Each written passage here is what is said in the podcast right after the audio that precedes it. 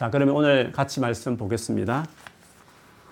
골로새서 이 장 팔 절에서 이십삼 절입니다. 좀 긴데요. 제가 어 이제 처음부터 끝까지 좀 읽어드릴게요. 이 장 팔 절부터 마지막까지입니다. 예수 그리스도와 완전한 구원, 예수님이 주신 완전한 구원에 대한 아주 대표적인 구절인데 제가 읽어드릴 테니까 그 관점에서 쭉 예수 그리스도가 주신 구원이 얼마나 완전한지 그것을 좀 주목하는 마음으로 따라 읽으시면 될 것 같습니다. 제가 한번 읽어보겠습니다. 누가 철학과 헛된 속임수로 너희를 사로잡을까 주의하라. 이것은 하나 이것은 사람의 전통과 세상의 초등 학문을 따름이요 그리스도를 따름이 아니니라. 그 안에는 신성의 모든 충만이 육체로 거하시고 너희도 그 안에서 충만하여졌으니 이는 모든 통치자와 권세의 머리시라. 또 그 안에서 너희가 손으로 하지 아니한 할례를 받았으니 곧 육의 몸을 벗는 것이요 그리스도의 할례니라. 너희가 세례로 그리스도와 함께 장사되고 또 죽은 자들 가운데서 그를 일으키신 하나님의 역사를 믿음으로 말미암아 그 안에서 함께 일으키심을 받았느니라. 또 범죄와 육체의 무할례로 죽었던 너희를 하나님이 그와 함께 살리시고 우리의 모든 죄를 사하시고 우리를 거스르고 불리하게 하는 법조문으로 쓴 증서를 지우시고 제하여 버리사 십자가에 못 박으시고 통치자들과 권세들을 무력하여 드러내어 구경거리로 삼으시고 십자가로 그들을 이기셨느니라.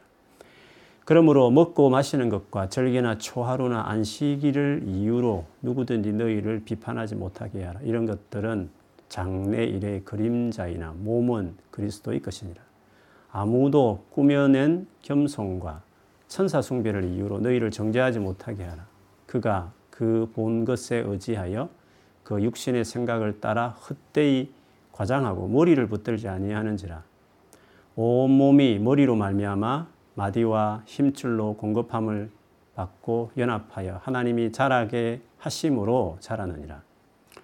너희가 세상의 초동학문에서 그리스도와 함께 죽었거든 어찌하여 세상에 사는 것과 같이 규례에 순종하느냐. 곧 붙잡지도 말고 보지도 말고 만지지도 말라 하는 것이니 이 모든 것은 한때 쓰이고는 없어지리라. 사람의 명령과 가르침을 따르느냐.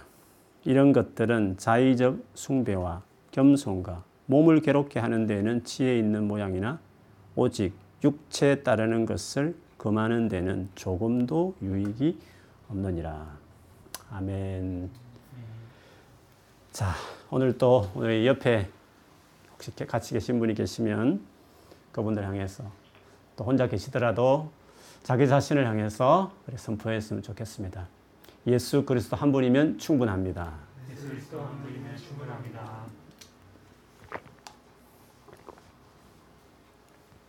아멘. 아마 수요 예배를 꾸준히 참석하신 분들은 이제 웬만하면 이런 질문이면 탁 이런 대답할 수 있다고 생각합니다. 얼마나 그동안 잘 따라왔고 어, 그것에 대해서 정리가 되었는지 한번 스스로 돌아볼 겸 제가 한번 질문으로 시작하고 싶습니다. 만일에 믿지 않은 분들이 가끔 뭐 기독교나 다른 종교나 뭐 똑같지 않아? 뭐 세상에도 다 착하게 살라고 하는 건데 뭐 기독교도 그런 거 아니야? 뭐 다를 게 뭐가 있겠어? 막 이렇게 말씀하는 분이 계시면 도대체 기독교라는 너희의 신앙과 여타의 다른 모든 종교나 세상에서 착하게 바르게 살아가라고 하는 윤리적인 가르침과 뭐 다른 게 있어? 라고 만일에 어떤 분이 그런 식의 어떤 이야기를 할 때 우리는 어떻게 대답해 주면 될까요? 우리의 믿음이, 우리의 신앙이 이것 외에 다른 모든 종교나 모든 도덕적 윤리적인 가르침과 가장 명백한 다른 점이 있다면 뭘까요? 복음이 뭐냐? 기독교 신앙이 뭐냐? 핵심이 뭐냐라고 만일에 물어보면 그것을 다른 종교나 바르게 살아라고 말하는 여러 가지 가르침과 가장 큰 차이가 있다면 무엇이냐? 하고 질문을 받게 되면 여러분 어떻게 대답하시겠습니까? 바로 막 대답이 나오시죠? 여기 있는 우리 지금 우리 찬양팀에게 물어보고 싶은 마음이 꿀떡 같지만 아, 아마 또 알 수 있을 것 같고 여러분 또 아, 스스로 한번 탁 답이 나오는지 한번 스스로 한번 보십시오. 우리의 신앙이 가장 다른 점이 뭔가? 확실히 다른 것이 뭔가 하는 것입니다. 혹시 또 막연하신 분이시면 다시 이 저녁에 분명히 말씀드리면 다른 모든 것은 가르침이 중요한 핵심입니다. 우리는요. 우리는 예수 그리스도라는 인격이 우리에게는 중요한 핵심입니다. 가르침이 아니라 어떤 좋은 레슨, 어떤 교훈이 아니라 우리에게 더 중요한, 가장 중요한 것은 우리는 예수 그리스도라는 그 살아있는 인격이 우리에게 무엇보다도 중요하다는 것입니다. 다른 모든 것은 그게 종교적인 것이든지 도덕적인 뭐 뭐든지 간에 우리가 열심히 우리 의지를 들여서 그거를 지키고 노력하는 것이 중요한 겁니다. 근데 우리는요. 우리는 무언가를 우리가 뭔가 노력하기 전에 우리는요. 우리는 예수 그리스도께서 하신 일이 중요한 겁니다. 우리가 뭔가를 하기 전에 예수께서 우리를 위해서 행하신 것이 우리에겐 더 중요한. 다른 것은요. 우리가 어쨌든 해야 되는 것입니다. 우리가 그 좋은 경전이든지 좋은 자기개발서 말하는 좋은 교훈이든지 간에 이렇게 이렇게 하면 세상이 잘 되는 거야. 앞으로 성공할 거야. 행복할 거야. 어쨌든 우리가 뭔가 해야 될 것들을 네가 열심히 정말 최선을 다해서 계획을 세우고 메모 습관 그리고 시간 관리 잘하고 하여튼 열심히 네가 잘하라는 거죠. 우리는요. 그것 전에 먼저 중요한 게 있다는 거예요. 그것은 예수 그리스도께서 너를 위해서 뭘 했느냐. 뭘 했는지 그건 드러나는 겁니다. 그래서 굿 뉴스 아닙니까? 우리는 뉴스를 들어야 되는 겁니다. 내가 뭔가 하는 것이 아니라 내 밖에서 나를 위해서 예수 그리스도께서 이미 하신 일. 그 하신 일. 그건 너무 놀라운 일이니까 그게 굿 뉴스, 복음. 그래서 우리는 듣는 것부터 시작하는 겁니다. 다른 종교는요. 네가 뭔가를 먼저 해라는 거죠. 그래서 우리는 우리를 위해서 내가 아무것도 할 수 없는 절망적인 존재이기 때문에 우리를 위해서 아무것도 요구하지 않고 일단 내가 한 것을 듣고 그 일을 행하신 예수께서 하신 그 일이 나를 위한 것이라고 너무 감사함으로 받아들이고 그 일을 하신 예수께서 죽은 것으로 끝나지 않고 삼 일 만에 살아나시고 지금부터 계신 분이시니까 그 살아있는 인격과 관계를 맺어라. 그리고 그 관계 맺은 이후에 지속적으로 그 인격을 가까이 해라. 그분과의 관계에 헌신해라. 그분을 따라 살아가라. 그분 인격이란 그분께 순종해라. 이것이 차이입니다. 여러분 차이를 아시겠습니까? 우리는 예수 그리스도의 인격이 중요한 겁니다. 우리는 그분과의 관계가 중요한 겁니다. 그분과의 교제가 중요하고 그분을 가까이 하는 게 중요하고 그분을 따르고 순종하는 것이 먼 과거의 위대한 인물을 따라가는 것이 아니라 지금 이 시간에도 우리와 만날 수 있고 교제할 수 있는 우리에게 성령으로 말씀하실 수 있는 살아있는 인격과의 관계가 그게 제일 중요한 겁니다. 그래서 기독교의 제일 중요한 것이 뭐냐 할 때는 예수 그리스도를 바로 나와야 됩니다. 예수 그리스도. 그 인격이 가장 뚜렷한 차이다. 그렇게 말할 수 있습니다. 물론 우리 기독교도 가르침이 정말 중요하죠. 그렇지 않습니까? 그래서요, 어느 나라든지 기독교가 전파되면 그 나라가 교육열이 높아집니다. 우리나라도 마찬가지입니다. 우리 독립했을 때 통계가 제가 제 기억이 맞는지 모르지만 한 이십 퍼센트밖에 글자를 모르고 자기 이름을 쓰는 사람이 없었습니다. 그게 그 칠팔십 년 전입니다, 여러분. 그런데 지금 뭐 글자 못 쓰는 건 그냥 대학 졸업학생도 얼마나 많습니까? 도대체 유교, 불교 다 지나갔는데 어떻게 이렇게 나라가 이 교육열이 있게 전 세계 가장 높은 나라 중 하나가 되었을까요? 기독교가 전파되면서 성경을 읽고 보고 가르치고 듣고 어린아이 여자 할 거 없이 그 성경이 들어오고 기독교가 들어오면서 우리나라가 대학교도 세워지고 어디 가든지 학교가 세워지면서 우리나라가 이렇게 발전한 거 아닙니까? 우리나라가 지금 대한민국이 이렇게 되기까지는 기독교, 예수 그리스도가 오심으로 우리 한민족을 이렇게 살려낸 겁니다. 그래서 기독교만큼 가르침, 교육을 강조하는 것이 어디 있겠습니까? 그렇지만 우리에게서 가르침에 있어서 중요한 가르침, 가르침이 중요한데요. 그런데 제일 중요한 가르침이 뭘까 하는 것은 그 예수 그리스도가 누구신가를 가르치는 그 가르침이 중요한 겁니다. 그래서 골로새서를 보면 골로새서는 몇 차례 말씀드린 것처럼 예수 그리스도의 아주 우월함, 유일함, 위대함 이것을 가장 많이 강조하는 서신이 골로새서거든요. 그래서 골로새서 일 장 이십팔 절에 보면 바울이 이런 말을 합니다. 일 장 뒷부분에 보면 우리가 그를 전파하여, 그는 앞에 읽어보면 예수 그리스도를 말해요. 우리가 그를, 즉 예수 그리스도를 전파하여 각 사람을 권하고 모든 지혜로 각 사람을 가르치면 각 사람을 그리스도 안에서 완전한 자로 세우려 함이니. 여기서 핵심되는 동사가 뭐냐 하면 proclaim him, 예수 그리스도를 우리가 전파한다. 예수 그리스도를 전파하는 게 중요하다는 겁니다. 그 다음에 우리 한글 성경에는 권하고 가르친다는 게 나오지만 영어로 봐도 나오지만 현재 분사입니다. 프로클레임을 꾸미는 겁니다. 즉 예수 그리스도를 전파하는데 어떻게 해요? 권하는, 즉 훈계하고 경계하면서. 그리고 가르친다는 건데 이 가르침도 마찬가지입니다. 예수 그리스도를 전파하기 위해 도움되는 가르침을 말하는 겁니다. 그렇게 보면, 그렇게 보면 이 가르침의 중요한 포커스는, 방향은 역시 예수 그리스도가 누구신가 그것을 이야기하는 겁니다.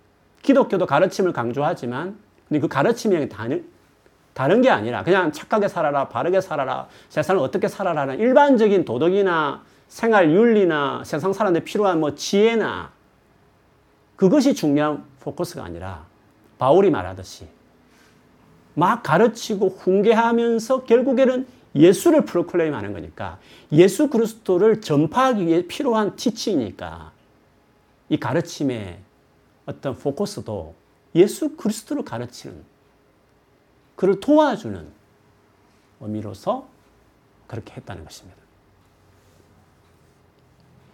오늘 읽었던 본문이 골로새서 이 장 팔 절인데 바로 앞 구절, 육 절, 칠 절마다 그것이 그대로 나와요.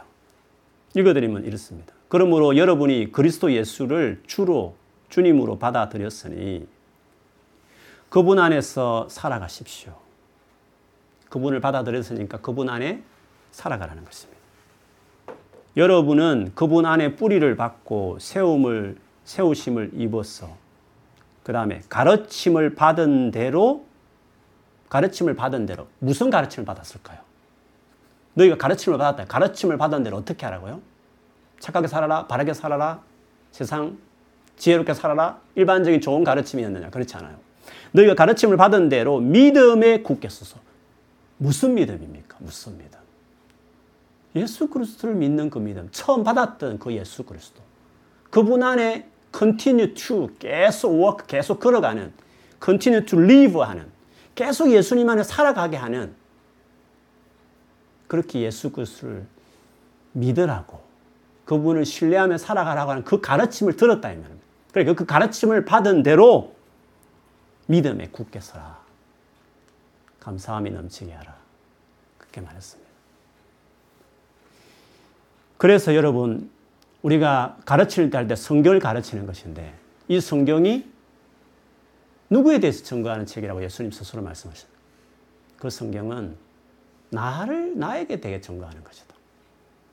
결국 그렇게 보면 교회에서 이 성경을 가르치는 설교나 교회에서 이루어진 모든 성경 공부의 제일 중요한 핵심은 그 모든 것들이 결국 예수 그리스도를 설교해야 되고 예수 그리스도를 가르치는 것이 되어야 되는 겁니다. 그게 성경이 목적이니까.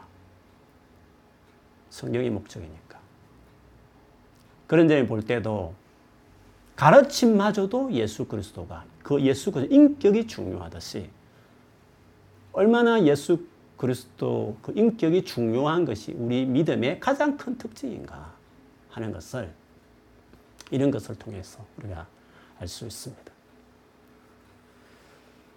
그러면 예수 그리스도를 따라가는 것이, 그 예수 그리스도를 의지하는 것이 왜 그렇게 중요한가 하는 것을 오늘 본문을 통해서 계속 길게 이야기하고 있습니다. 먼저 구 절, 십 절에 보시면요. 예수 그리스도 그분이 우리가 중심을 줘야 되는, 그 인격에 포커싱 해야 되는 이유가 뭔지를 구 절, 십 절 이렇게 바울이 말합니다. 영어마다 for라는 영어로 시작해 왜냐하면이라는 말이 나와요. 왜냐하면 그 예수님 안에 신성의 모든 충만이 육체로 거하시고, 신성의 모든 충만이라고 해서 하나님의 모든 것, 하나님의 모든 속성이 예수님 안에 다 있다는 겁니다. 왜 예수님 그분 인격에 집중하는 게 중요하면 예수님 그분 안에 하나님의 모든 것이 다 있기 때문에, 하나님 신성, 하나님다움, 그 하나님의 모든 속성이 예수님 안에 다 있기 때문에, 다 있기 때문에 더 이상 필요한 게 없기 때문에, 예수님 안에 다 있기 때문에 그 예수님께 집중하는 게 그렇게 중요한 겁니다. 그래서 십 절에 보면 너희도 그 안에서, 그는 누굽니까? 예수님이겠죠. 예수님 안에만 있으면 충, 너희도 똑같이 충만해진다는 겁니다. 예수님 안에 있으면 충만하여졌다. 그는 모든 통치자와 권세의 머리시라. 이 통치자와 권세는 바울의 서신에 많이 나오는데 천사와 영적인 존재입니다. 예나 지금이나 아무리 과학 문명이 발전해도 앞으로도 마찬가지일 겁니다. 영적인 존재와 세계에 계속 관심이 있습니다. 지금처럼 점쟁이 집이 우리 한국에 많은 데가 있습니까? 영적인 세계는 계속 관심이 있는 겁니다. 그런데 오늘 본문에 그런 모든 영적인 존재들, 거기 악한 존재든지 선한 천사든지 관계없이 이 뭔가 통치하고 뭔가 오토리티를 가진 어떤 영적인 존재의 머리가 누구라고요? 예수 그리스도라는 겁니다. 그러니까 예수님이 하나님의 모든 걸 다 가지고 계시고, 모든 이 골로새 교회까지도 관심이 있던, 골로새라는 지역에 있는 이 지역 사람들도 거기 관심이 많았는데, 영적인 세계에 그 모든 영적인 존재에 있어서도 머리는 예수 그리스도이시기 때문에, 한마디 말하면 예수 그리스도 한 분이면 충분하다는 겁니다. 다른 데 눈 돌릴 필요 없고 다른 종교에 기웃거릴 필요도 없고 예수 그리스도 한 분 안에 들어가면 충만, 그것도 하나님의 모든 충만, 그것들이 이루어지는 것이니까 중요하다, 이렇게 바울이 강조하고 있는 것입니다. 그래서 오늘 본문을 사실 시작하면서 이 예수 그리스도만으로 충분한데 불구하고 골로새 지역에 들어온 잘못된 가르침을 가르치는 사상과 주장, 이단들의 가르침이 있었는데 그것에 영향을 받고 있는 교인들이 있다는 소식을 바울이 전해 듣고 오늘, 오늘 본문 팔 절을 시작하면서 누가 철학과 헛된 속임수로 너희를 사로잡을까 주의하라. 이것은 사람의 전통이고 세상의 초동학문이지 그리스도를 따라가는 것이 아니다. 아무리 중요한 철학과 가르침이 있어도 그리스도를 의존하게 하지 않는 그것들은 바울에 의하면 헛된 속임수다 말을 했습니다. 그 속임수라는 겁니다. 무슨 말이냐면 그 약색토는 안 된다는 겁니다. 죄의 정욕을 이겨보자. 그것도 다 불교의 핵심입니다. 우리 안에 정욕을 없애보자는 수많은 규정을 만들어냈지만 그걸 해보면 그대로 안 된다는 겁니다. 결국에는 그거는 헛된 속임수에 지나지 않는다. 그렇게 이 당시에도 수많은 철학과 가르침도 있었지만 예수 그리스도 외의 모든 것들은 그럴싸하게 보일지 모르지만 그는 헛된 속임수다. 사람의 전통이다. 어쨌든 사람이 만든 전통이라는 거죠. 사람에게서 비롯된 가르침이 지나지 않는다는 것입니다. 세상의 초동학문. 뭐 이 말에 대한 의견은 많지만 딱 느끼듯이 아주 기초적인, 아주 기본적인, 아주 수준 낮은 부분에 지나지 않는 것들인데 그것을 왜 기웃거리냐고.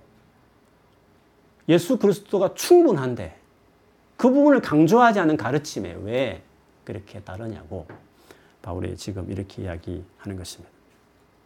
그러면서 그 이후에 이제 십일 절 이후에 쭉 보면 예수 그리스도를 따르는 자들이 어떤 면에서 놀라운 은혜가 있는지 축복이 있는지를 좀 더 구체적으로 설명을 합니다.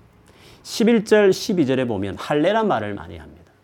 달리 세례라는 의미도 바울이 새롭게 설명하면서 그리스도와 관련해서 설명합니다.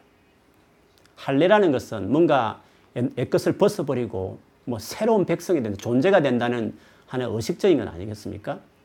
그런데 바울은 이야기하기를 그 세상의 어떤 것도 다 헛된 거지만 진짜 새롭게 되는 할례는 예수 그리스도 안에서 가능하다는 것을 이야기합니다. 그 할례의 의미를 십일 절에 이렇게 설명해요. 그 예수님 안에서 보세요. 어떤 일이 일어나면 너희가 손으로 하지 아니한 할례를 받았으니 어떤 할례냐면 곧 육의 몸을 벗는 것이요. 육의 몸을 벗는다 했습니다. 좀 어려운 말같이 보이시지만 바울이 말하는 육이라는 의미는 대부분의 의미가 sinful nature입니다. 즉 죄를 막 짓게 하는 욕망이라는 거죠. 죄성, 그걸 말하는 겁니다. 그러니까 예수께서 지금 우리에게 주시는 오늘 골로새서에 말하는 구체적으로 우리 주신 복의 첫 번째는 sinful nature를 벗어버리게 한다는 거죠. 죄의 소나기에서 벗어나게 하시는 이가 예수님 안에 있다. 그거를 십이 절에 좀 설명하기를 예수님을 통해서 그분과 하나 되어 같이 죽고 하나님 부활시키시는 그 능력을 똑같이 우리를 일으키는, 살려내는 뭔가 예수님 안에서 그분을 믿기만 하면 우리가 이 죄악의 이 욕망에서 벗어나게 하는 그 일을 예수께서 우리에게 주신다. 아, 그렇게 이야기하고 있습니다. 뿐만 아니라 십삼 절, 십사 절, 십오 절 똑같은 연속성인데요. 역시 우리 주님이 우리를 죽었던 우리들, 십삼 절에 보면 범죄, 죄를 짓고 육체의 무할례로 죽었던 너희를. 죽었다는 것은 도무지 우리 스스로 힘으로 죄를 이길 수 없는 절망적인 존재라는 것을 죽었다는 표현을 썼습니다. 우리는 원래 아무리 열심히 노력하라고 아무리 좋은 가르침이 주어져도 우리는 그걸 해낼 수 없는 시체와 같은 존재들이었다는 거죠. 그런데 하나님이 그와 함께, 예수와 함께 살리시고 살려냈다는 거죠. 그리고 우리의 모든 죄, 정말 용서해 주셨고 그리고 우리가 정말 죄인이라는 것을 끊임없이 지적했던 그 법조문 같은 거스리고 불리하게 만드는 법조문 같은 것도 다 쥐어버리시고 제거하시고 십자가에 못 박아버리시고 그리고 실제로 영적인 존재 똑같이 또 나오죠. 통치자들, 권세자들을 무력화, 우리를 괴롭혔던 그들을 완전히 무장, 포로로 잡아가지고 구경거리로 만들어버리고 십자가에 그들을 이기셨느니라.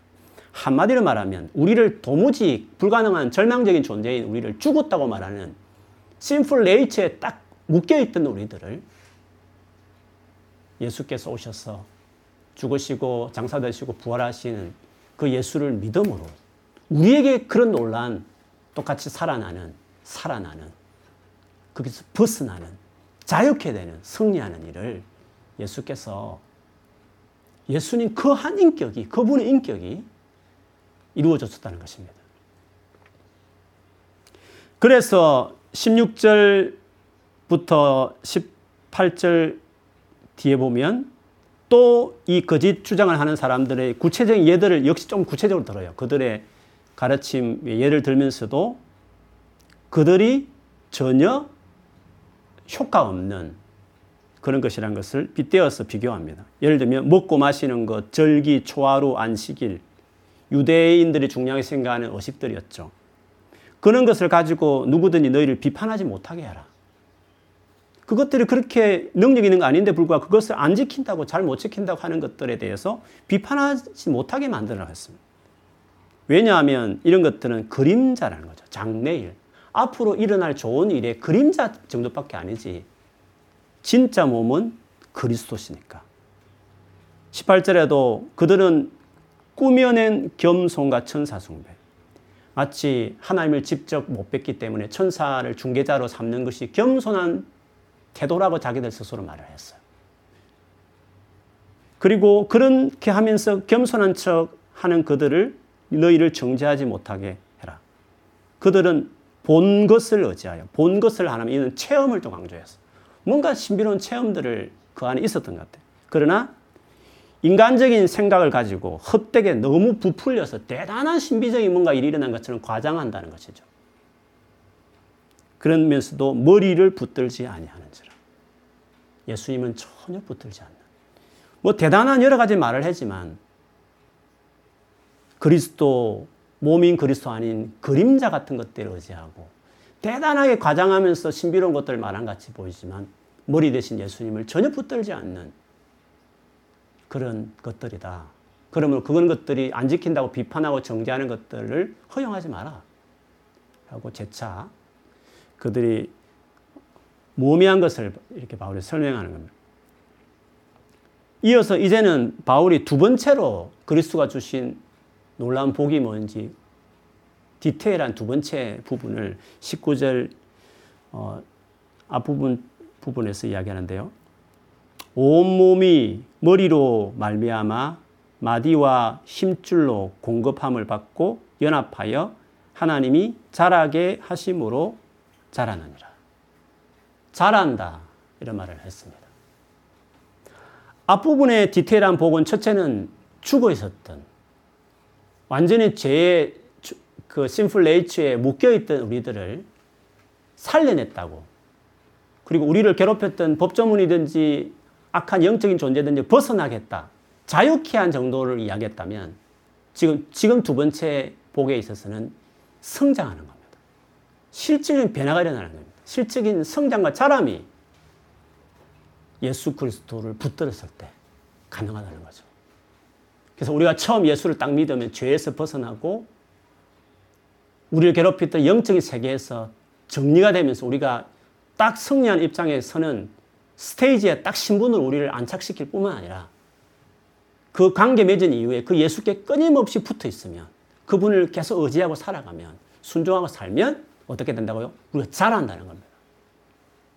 하나님 우리를 예수님 안에서 우리를 자라도록 계속 성장하도록 그렇게 만들어간다는 것입니다. 그런 점에서 예수 그리스도는 시작부터 가정 마지막까지 우리를 이렇게 온전하게 세우시는 분이됨을 그들과 비교하는 거죠. 그러면서 그 거짓 가르침에 대해서 또 한 이제 그들이 얼마나 맥없는 것인지를 다시 재차 이어서 또 이야기를 하죠. 이십 절 이하에 보면 결국 이런 것들 하지 말라고 그리스도와 함께 죽어버린 세상의 초동함 이런 것 하지 말라고. 예수 오기 전에 필요했던 이런 뭐 규정을 지키고 뭐 의식을 하고 뭔가 뭐 규칙을 지키고 뭔가 재짓지 않게 정욕을 다스리기 위해서 무슨 정도 무슨 규칙을 만드는 이런 것들 이런 것에 죽어버리라고 이런 것 더 이상 하지 말라고 했는데 예수 믿는 너희들이 왜 다시 이것을 쫓으려고 하느냐. 왜 그들의 가르침에 이렇게 아직도 규칙 뭘 해야 된다 뭘 내가 뭘 해야 된다 이런 것들을 자꾸 레귤레이션, 뭐 이런 것들을 자꾸 법치 이런 것들을 그것을 자꾸 의지하려고 하느냐. 이거 죽었거든. 함께 예수님과 함께 믿을 때는 이런 것도 더 이상 중요하지 않다.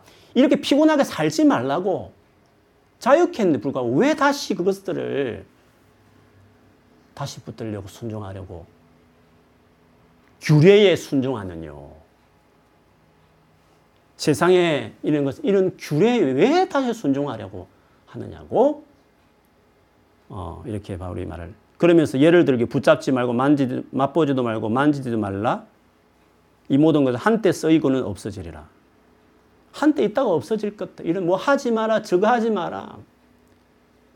다 예, 기독교 밖에는 다 규칙이 많습니다. 제사 하나 드려도 저도 옛날에 예수 안 믿을 때 제사할 때 뭐 몇 번 오른쪽 돌리고 무덤 물을 때 방향을 찾고 뭐 하지 말고 저 하지 말고 별별 규정이 다 있는 그 아무 소용없는 그런 것들.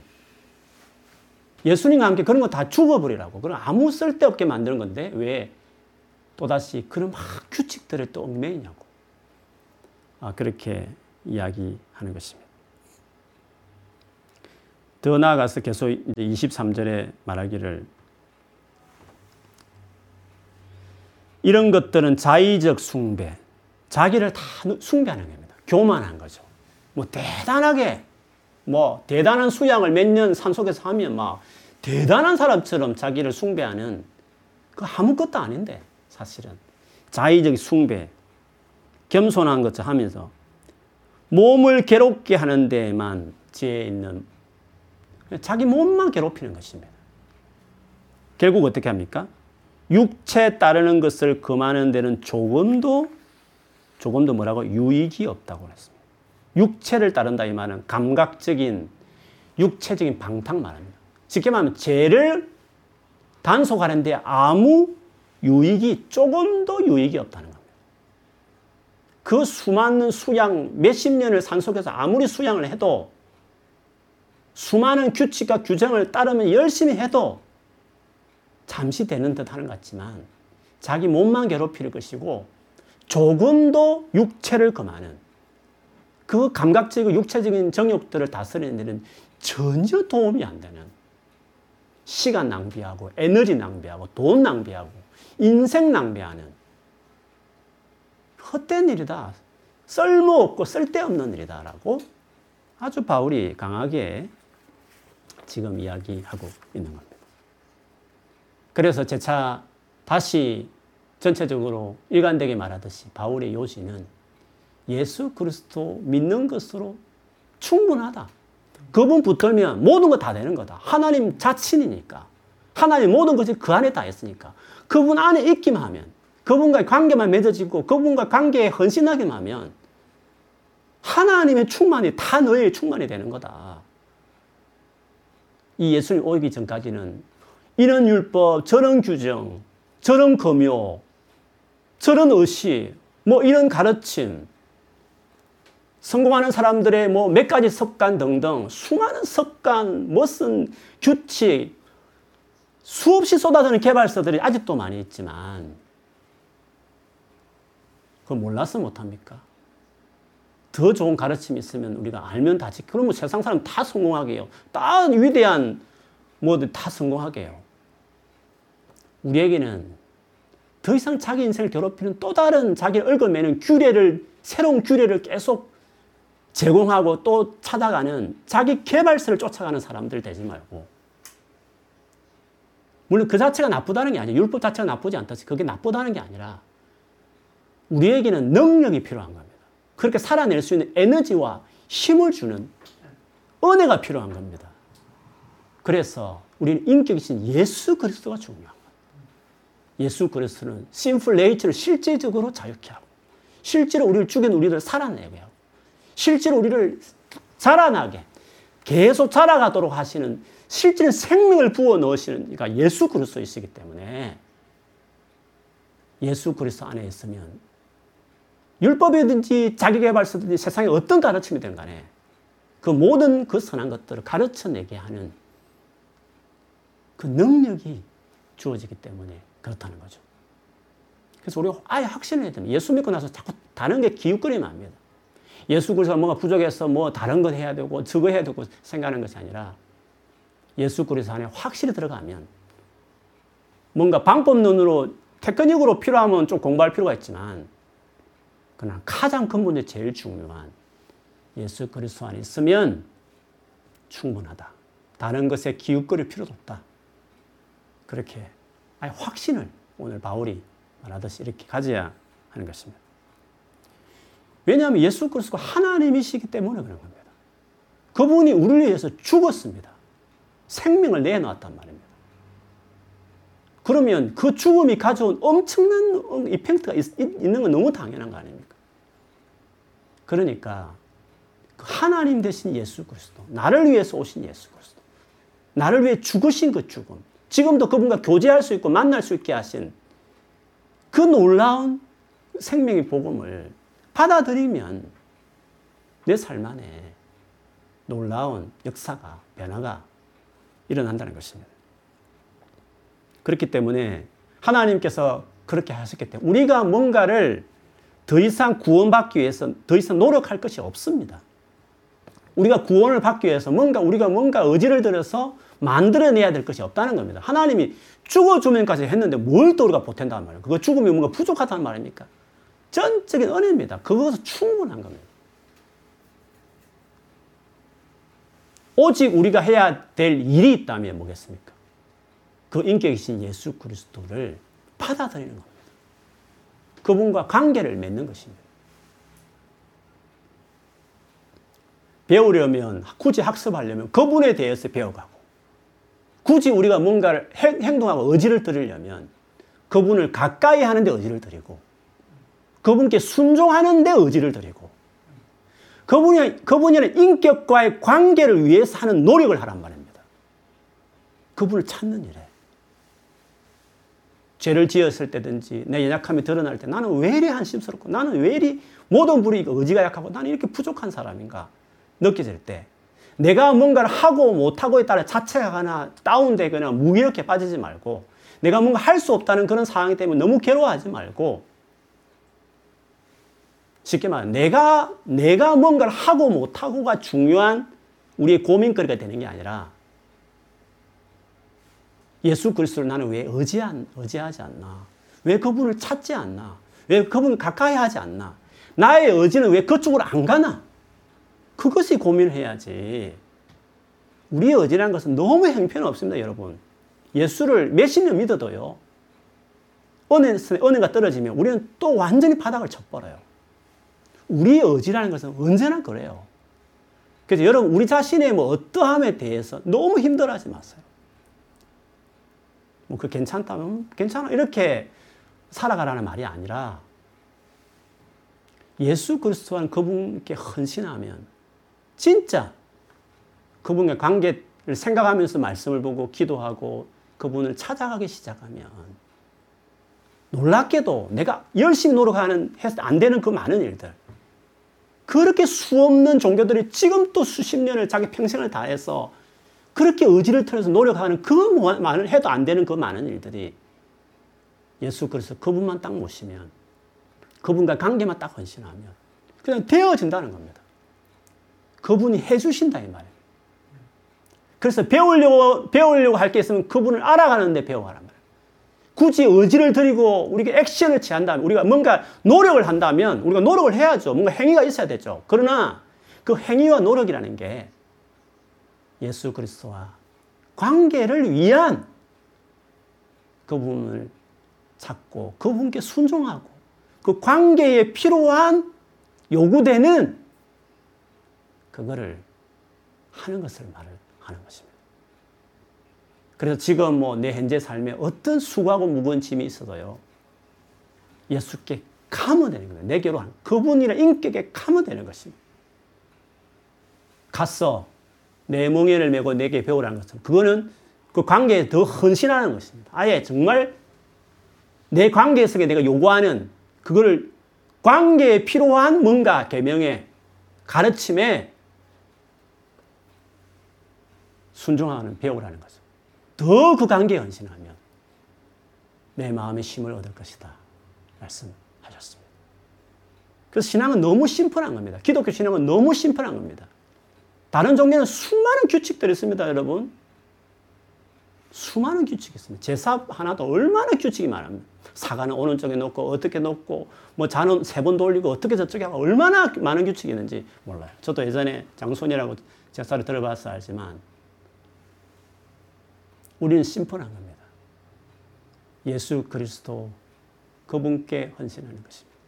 그러나 그분 감옥이 너무 강대하니까 평생을 예수 그리스도를 다 알아가도 마스터할 수 없을 정도. 그분은 당연히 하나님이시니까 당연하죠. 그러나 알면 알수록 더 갈망되고 그래서 더 관계에 헌신하면 말할 수 없는 풍성함, 계속적인 성장, 변화들, 생각, 마음, 의지기도 다 달라지는 그래서 실제로 변화가 일어나는 일들이 예수라는 그 인격이 우리에게 가져오게 되는 것입니다. 그래서 예수님과의 관계에 헌신하면 비로소 내 삶은 그때부터 의미가 있어지는 겁니다. 그리고 나의 모든 문제는 그분이 결국 해결해 주시는 것입니다. 그렇기 때문에 여러분 삶의 문제가 생길 때마다 내 의지와 노력으로 도무지 안 되는 일을 만날 때마다 그분께 가면 되는 겁니다. 그분께. 그렇게 오라고 주님이 우리를 찾아오신 겁니다. 십자가 돌아가신 겁니다. 우리 그래서 예수님을 모신 겁니다. 그렇기 때문에 우리를 완전하게 구원해 주실 분은 완전한 구원은 예수 그리스도밖에 없는 줄 믿습니다. 한눈 팔지 마세요. 예수 믿고 나서. 예수 믿고도 한눈 파는 사람들이 있는 겁니다. 그러니까 골로새서를 썼겠죠. 아직도 예수 믿고 하면서, 믿는다 하면서도 다른 뭔가 많은 규칙들을 아직도 찾아나서는 사람들이 있어요. 아닙니다, 여러분. 복음이면 충분하고 예수 그리스도 한 분이면 충분합니다. 한번 예수 그리스도 한번 투자해 보십시오. 그분을 더 알기 위해서 말씀 보고요. 그분 이름을 보면서 한번 엎드려서 어떤 상황에 한번 기도하면서 그분을 함께 나아가 보십시오. 관계 한번 한 헌신해서 한 십 년을 한번 드려보십시오. 여러분 이십 대를 한번 주 예수 그리스도 관계성에 한번 헌신해 보십시오. 인생 짧습니다. 금방 사십, 오십 대 되면 끝나는 겁니다. 예수 그리스도의 관계 속에서 한번 인생을 출발해 보시면 남은 때 그 예수께서 거기서 나오는 모든 것으로 흘러서 우리 인생을 자유케 하고 자라게 하고 변화시켜 가게 될 줄 믿습니다. 그러므로 예수 그리스도께 더 나아가는 이 시간 또 우리 이번 한 주간 우리 남은 인생 예수께 나아가는 우리 모두가 되기를 주의 이름으로 축원합니다. 아멘. 아멘. 우리 한번 자신에게 자신에게 그렇게 선포하십시오. 이렇게 고백하십시다. 예수 한 분만으로 충분합니다. 예수 한 분만으로 충분합니다. 네, 진짜 그렇습니다.